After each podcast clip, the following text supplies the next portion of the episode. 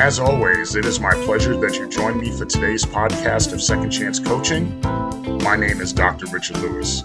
If you'd be so kind as to leave me a rating and your feedback, I would very much appreciate it, and it will help others like you to optimally discover this podcast wherever you listen to this and your other favorite podcast.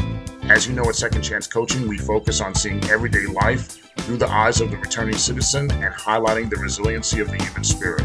I would love to work with you one on one, whether you're a returning citizen or coaching clients seeking your second chance, or you're a representative of a business, college, or university seeking to integrate and support returning citizens in your respective organizational and learning environments. Please feel free to contact me via email at richard at secondchancecoaching.com or via Instagram at the Dr. Richard Louis.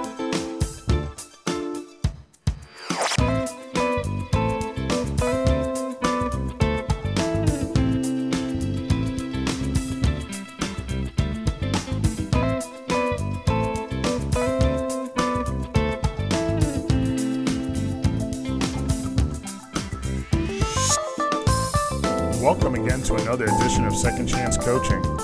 As always, it is a joy to join you on this reentry journey from whichever corner of the world you are listening from. Our Second Chance family continues to expand, and we remain perpetually excited that you are on this journey with us. You know, this past week, there were a couple of significant dates that passed that truly had me thinking about this week's topic.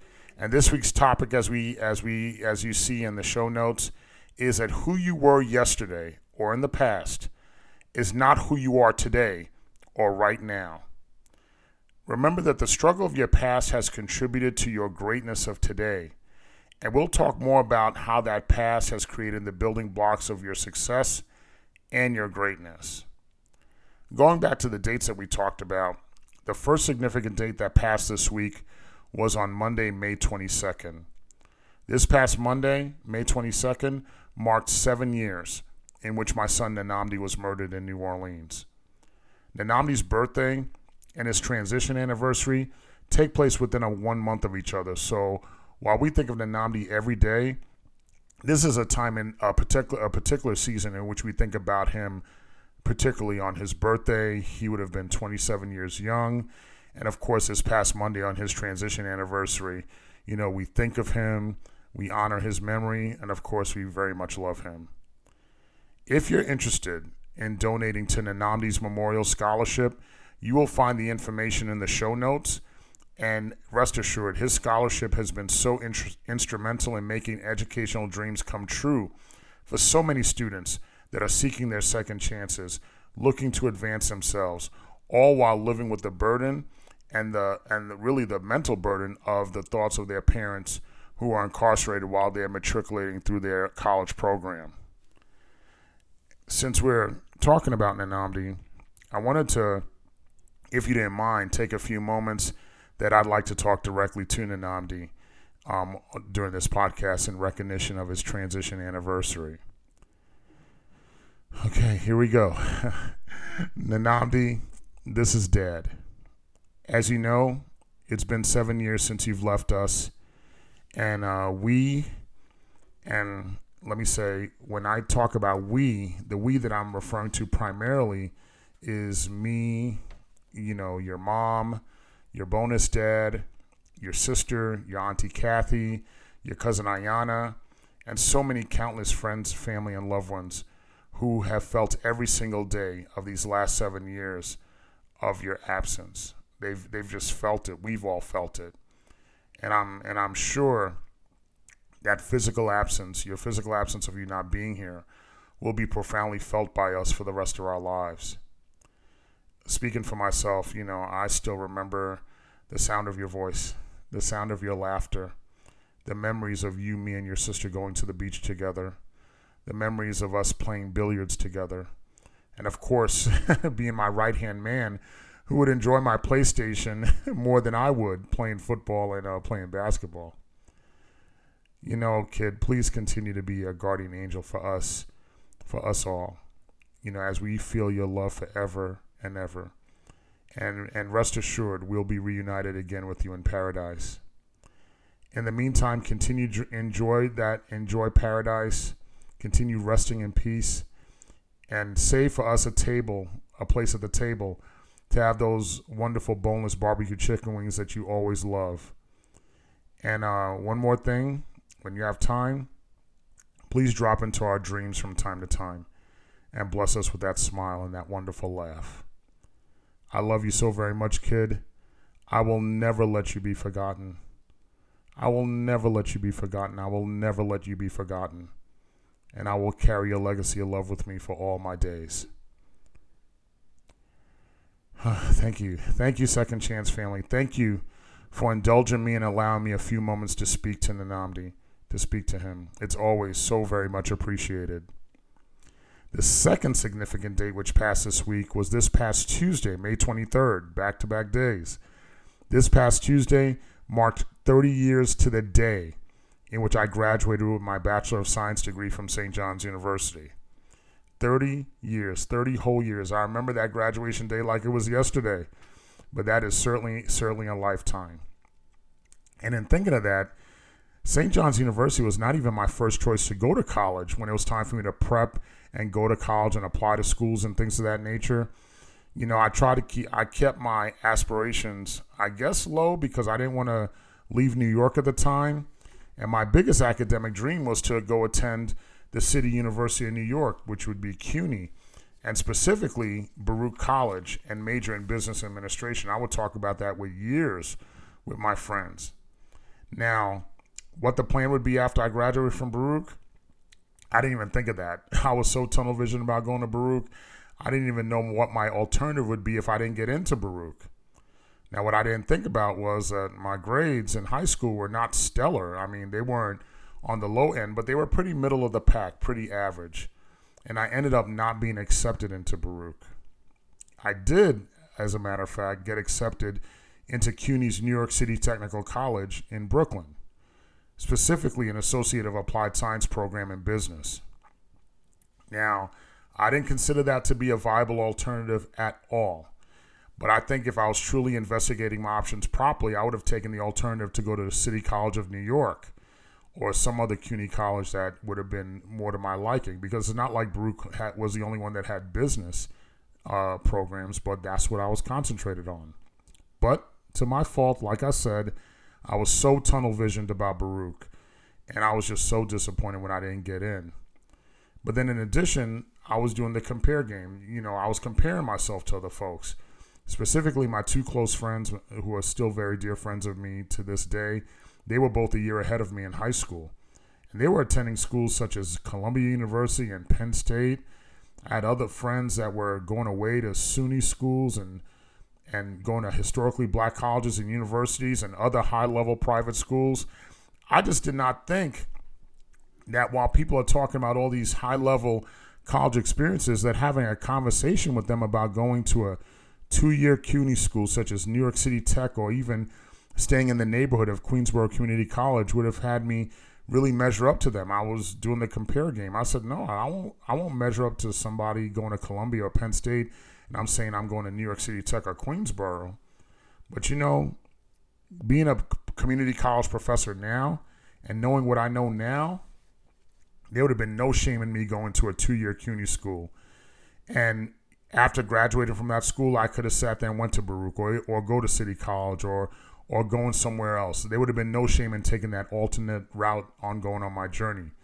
But you couldn't tell me that back then. Back then, you know, they looked at community college. We looked at community college as, as 13th grade, and that was almost shameful to look at it like that. And my 17 year old self, even though today it's looked upon much differently, you couldn't tell my 17 year old self anything different. I just didn't see it that way that that was a viable alternative. Now, as I've shared with you in the past, I went to St. John's University. I went to St. John's Prep High School in Astoria, and then I naturally applied to St. John's University because I was familiar with the school. And then, of course, I got into St. John's University. And funny enough, when I got into St. John's University, because of my because of my grades not being stellar, they had put me in a two-year program. They didn't immediately accept. They did not immediately accept me into a four-year program. But I eventually did get in to a four-year program. Was able to transfer into that after my first year. But I figured I would go to St. John's because it was closer. I said if I'm not going to get into the school of my choice, I'm just not going to commute far. I'll just go somewhere that's that's close for me to get to. But you know, um, with that said, while it wasn't my while SJU wasn't my first choice, it ended up being such a great choice for me to make. You know, I became part of the school's radio station that I was involved in for four years. I wrote for the school newspaper my last two years there. I got to be one of the individuals who was the new school mascot. We transitioned from being the Red Men to the Red Storm during my time at St. John's, and I became one of the guys that was selected to be the school mascot. And I remember that I um, worked a game, St. John's against Seton Hall, when we could have got a share of the Big East. I think we could have got a share of the Big East at the time, and it was nationally broadcasted on CBS. Part of that prep for the mascot prep is I got to shoot around on the floor on at Madison Square Garden, the world's most famous arena, and then I got to perform um, as a mascot for St. John's University on the Madison Square Garden floor. You know, I remember that like it was yesterday. Being on the garden floor to perform and shoot around before the game is just a dream come true for almost every kid from New York City. And uh, St. John's University ended up being that dream place for me to be, not only in that moment, but for every day, every day of those four years that I spent there. Now, with that said, St. John's University is also where I met a former friend of mine who got who started me on my reentry journey. And how did he start me on my reentry journey? He ended up being one of my co-defendants. You know, I know in my heart, then and now, to, to, for all my days, I continue to maintain my innocence. And one may say, well, dang, you met somebody there. Why would that be a good look for you? I met plenty of great friends there, great friends at St. John's. I happened to meet him as well, who who became part of my reentry journey. And that's okay because those struggles helped me become a stronger person, helped me find my voice. And all those years ago, but all those years ago, even when I went through the criminal justice system, being confident in who I was, finding my voice was just not who I was. But like I said at the beginning of today's podcast, who you were is not who you are. I will say again who you were is not who you are. Of course, unless you allow it to be. When I first came home after um, incarceration, January 2024 will mark 23 years I came home from incarceration. And even after going through all of that, I still had not found my voice. And I could tell you right right then and there in January of 2000, I think it was 2001, January of 2001, at that moment in my life, I still was completely without direction, and I think I think that for at more than any other time in my life, I was completely without direction. I just did not know what was next for me, but all I knew was that I was free, and I never ever wanted to go back to being incarcerated. As I've said in previous podcasts, the adjustment in being home and the shame in which I felt was just so overwhelming. And sometimes the biggest achievement that I did was just really waking up every morning and putting one foot in front of the other in a positive direction. I remember how, in my frustration, I used to openly say that my college degrees meant nothing given where I was in my life and how I felt I was being passed by in life by my friends, family, and peers, how I was looked upon by shame from them. And my mother, to, to her benefit, thank God she didn't agree with me.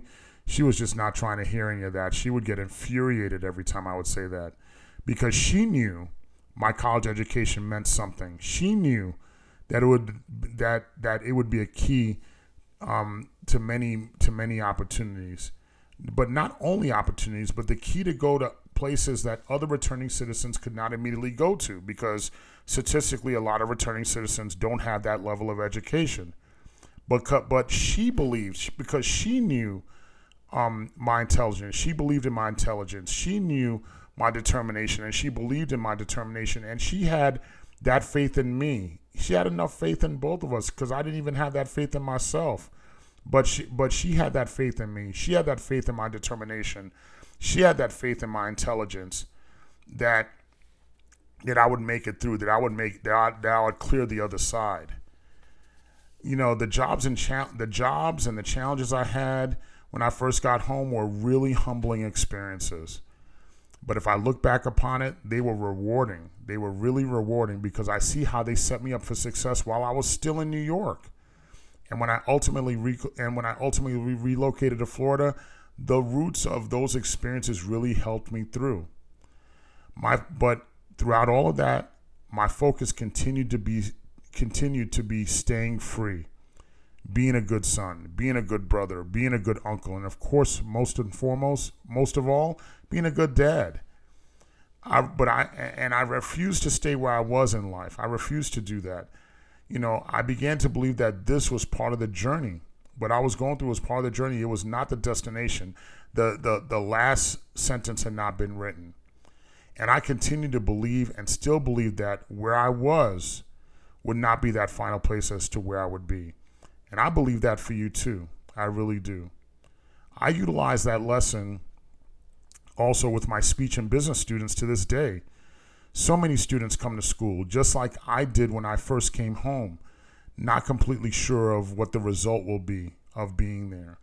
But know, but knowing in my re- at the beginning of my reentry journey, and just like these students know at the beginning of their educational journey, they are somewhere. I was somewhere. Matter of fact, maybe you are in the same place too, that you are somewhere, which will take all of us from going from one place to the next. As it pertains to my students, the, the unfailing challenge that would always take place in their minds is the ability to compose successful speeches and the ability to successfully collaborate with other students on various speech and business projects. I recognize this in so many students as that is who I was for so long. A lack of confidence and a lack of belief in what I could do, and even doubting, and even doubting in myself, and I see the doubt sometimes in them, is pursuing this education even worth it? I cannot say, you know, and I would tell the students this all the time, and I'm telling this to you too. I can't say that I have the perfect recipe or the magic elixir, but what I continually do what I continually always say to my students about my journey, just like I shared here on this podcast, and the added legacy, you know, that the added legacy of my of bringing my mother's love, faith, and passion to the classroom, and you add that to your determination, you add that to walking around every single day, one foot in front of the other, that gives you, me, them, us, the belief that they do not, you know, that they, that gives them the belief that they do that they have it in themselves. They have it in themselves. They have the belief that they they could have the belief that through love, faith, and passion, all, all the things we bring, that you know they could have that determination. But a lot of times we don't I don't see that in their eyes. I don't see that in their hearts. I don't see that in their determination. But I always say you don't have it yet. You may not be confident yet. You may not be sure yet. I tell that to the students all the time, but it'll happen. I tell the students that they could achieve anything they want to achieve, not because it sounds good, not because it sounds nice, but because it's real. Even in my journey that I share openly share with them, when I was going forward with getting my doctorate, even in starting that program, even after all I had gone through, I was unsure of what I could do. But as I continued, my confidence grew. The love, faith, and passion of loved ones grew. It sustained me. And the last significant date I will share with you is that next week will mark the five year anniversary of me earning and graduating with my doctorate. I tell students all the time, I tell my second chance clients all the time, and I'm telling you this right now. If this kid, if me, Richard Louis, this kid from New York, who was an average high school student, the same kid who could not crack 1,000 on his SATs, even though I took that test three times. The kid was unsure of his college journey from the beginning. The kid who's a returning citizen. He is now celebrating his fifth year of earning his doctorate. He is now talking to you that he's a tenure track college professor. He's now talking to you that he teaches at, at universities and colleges. He's teach he's taught overseas. He's a consultant all and and and and there's still more to do. There's still more to be done. And if I could do it, because there's nothing special about me. It's nothing about it's just determination, faith, and passion, and love. So if I could do it, you could do it. You could do it. And much, much more. Who I was, who I was. when I talked about not being able to crack the SATs and being an average high school student, who I was is not who I am right now. And who you are is not who you will be right now. This is not just talk, it'll work for you too. You know, I've done a little bit of research about some steps and guideposts that will help you and that have helped me to get yourself from where you are to where you want to be. There's 12 of these steps that I want to share with you, or 12 of these guideposts that I want to share with you. Number one, do not let yesterday's mistakes make you afraid of tomorrow. Do not get caught up in the mistakes of the past. You've learned more from your mistakes than your accomplishments, and that helps you not to be afraid of tomorrow. Simple and plain. Number two, treat every experience as a resource. Every experience, good or bad, is your ultimate teacher and an invaluable source of wisdom. Number three, know what drives you. Know what is your why. What is motivating you? Know your focus so you can pursue what it is that you want. Number four, find your sphere of influence. Surround yourself with people who will encourage you, mentor you, and uplift you. Number five, think bigger than yourself. The tests and hardships we go through will boost your courage and will achieve and will help you achieve more than you ever thought possible. Number 6, grab your map and compass. Make your plans, know where you're going, set your plans on paper, get that notebook out there, establish your timeline and move forward. Number 7, find your triggers. Do not let self-destructive behavior, whether it is whether it is self-sabotage or the player haters, get in your way of, of where you want to go. Your triggers will always be there to test you, but always rise above them. No matter where you are on your reentry journey, the triggers and their sources are ever present. Even for me, at this very day, the triggers and the haters are still there, and it's always a process to rise above them. It always is. Number eight, remember that the pain of the process is temporary, but the feeling of achievement lasts forever. No explanation needed after that one. Number nine, have faith in baby steps. Every step forward is one step closer. A wise professor once told me in my classes if you keep going to school without stopping and going nonstop and you keep passing your classes, one day you'll graduate. Simple and plain. Number 10, find your line in the sand. Especially in those times of change, you need to know who you are and what is important to you what you will tolerate and what you won't, where you could say yes and where you could never compromise. Number 11, make friends with fear. Fear is a powerful motivator. Fear of staying the same, fear of regressing, fear of not knowing the possibilities of positive change. Definitely make friends with your fear. And last but not least, number 12, reinvent yourself as needed. This does not mean changing who you are, but be open to different methods, ways, or roads of getting to your dream, your optimal destination. So, whether you're that person being released from incarceration today, you're being released from prison today, or if you're at the beginning of your reentry journey, or you're in the middle or the sustainable part of your reentry journey, you started going back to school, you started a workout program, started a new job, faced with the fear of face, faced with the fear of facing a new challenge or obstacle. You're battling a medical challenge. No matter what it is, who you were is not who you are. Who you were is not who you are. Who you were is not who you are. Thank you, everyone, as always, for sharing your time with me. It is always welcomed and appreciated. And I and keep listening, keep in touch, and I look forward to talking to you again next week.